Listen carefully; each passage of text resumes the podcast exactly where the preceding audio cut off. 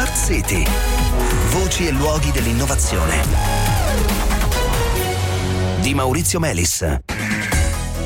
Buonasera, benvenuti a Smart City. ProPla sta per Proteins from Plastic, proteine dalla plastica, ed è un progetto finanziato da Fondazione Cariplo che mira a sviluppare una strada alternativa per combattere il problema delle microplastiche, tema di cui molto si parla. Parliamo del fatto che le microplastiche in ambiente si frammentano eh, fino a ridursi a particelle di dimensioni addirittura di millesimi di eh, millimetro che possono poi entrare nella catena alimentare alimentare. Ecco, questa strada alternativa su cui si sta eh, ragionando chiama in causa la biologia. Infatti esistono microorganismi in natura che sono capaci in linea di principio di digerire almeno alcune delle materie plastiche che produciamo. Tuttavia, ecco, non sono così efficaci nel fare questo lavoro e invece oggi esiste la possibilità di generare dei ceppi batterici molto più appunto capaci eh, di svolgere questo compito.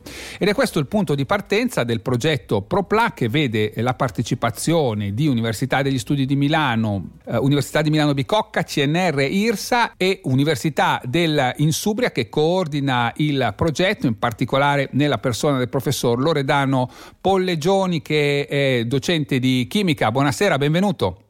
Buonasera, buonasera. Allora, allora, dalla plastica alle proteine, un po' diciamo se dovessimo riassumere in una battuta l'idea che c'è eh, dietro al vostro progetto, che adesso le chiedo di spiegarci un po' meglio. Sì, allora l'idea è quella di partire da un problema, che sono le microplastiche presenti nell'ambiente, in particolare nell'acqua, e cercare sia di ridurre il problema, perché come eh, ha detto lei inizialmente, le microplastiche ormai sono mh, diventate parte anche del nostro organismo, in quanto che sono state trovate sia nei polmoni che nel sangue, addirittura nel feto umano.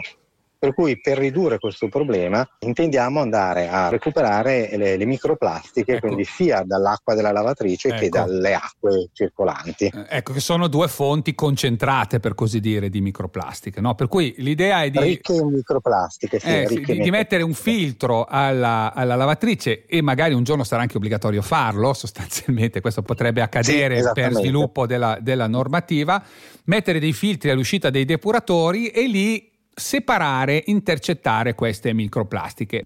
E questo risponde alla prima parte del problema che è evitare che queste microplastiche finiscano nell'ambiente. Poi però c'è un secondo aspetto, cioè che cosa ce ne facciamo? E qui viene fuori eh, l'aspetto più originale della vostra ricerca. Qual è il vostro obiettivo?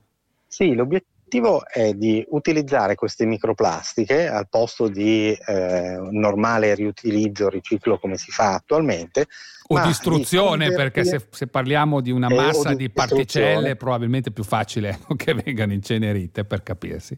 Esatto, cercare invece di valorizzarle. Noi abbiamo cominciato a lavorare alcuni anni fa producendo due enzimi, quindi eh, biocatalizzatori naturali che sono in grado di degradare il polietilene, quindi la plastica tipica delle bottigliette per essere chiari.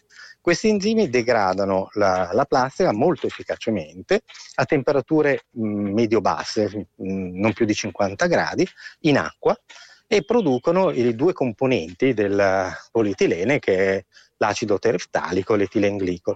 Quello che noi abbiamo fatto quindi a questo punto è progettare una nuova via metabolica che ci permetta di convertire questi prodotti che derivano da queste microplastiche producendo delle sostanze che noi riteniamo siano molto importanti come per l'appunto gli amminoacidi. Ecco perché per dice cui, produciamo una nuova via metabolica. Di che cosa? Di un, di un microorganismo, giusto? Di un microorganismo, perché eh, grazie all'uso dell'ingegneria proteica e della biologia dei sistemi è possibile introdurre i geni che codificano per tutti gli enzimi che permettono di convertire una molecola, nel nostro caso quindi il TPA, negli amminoacidi all'interno di un microorganismo e noi abbiamo selezionato come microorganismo quello più semplice che è l'Escherichia coli. Che abita no, eh, anche all'interno del corpo umano, uno dei, dei microorganismi più diffusi e anche dei più, dei più, studiati. Quindi l'idea è che questo microorganismo si pappi questi frammenti di plastica e li trovi anche appetitosi sostanzialmente.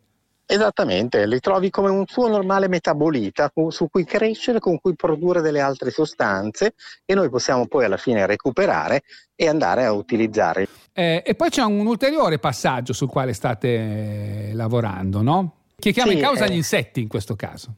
Eh, sì, sì, questi microorganismi possono essere introdotti nell'intestino degli insetti eh, usare proprio l'insetto quindi per degradare la plastica e per produrre la biomassa, cioè perché l'insetto poi è un'ottima biomassa in quanto che è molto ricco di proteine, di grassi e di chitina, che sono tre grandi componenti che si possono poi utilizzare benissimo per generare tantissimi altri materiali, dal biodiesel ai materiali, biomateriali, eccetera di tutto questo percorso che prevede eh, una serie di passaggi, a che, a che, punto, a che punto, siete? Gli enzimi ce li avete? State lavorando sul, sulle Escherichia coli in questo momento?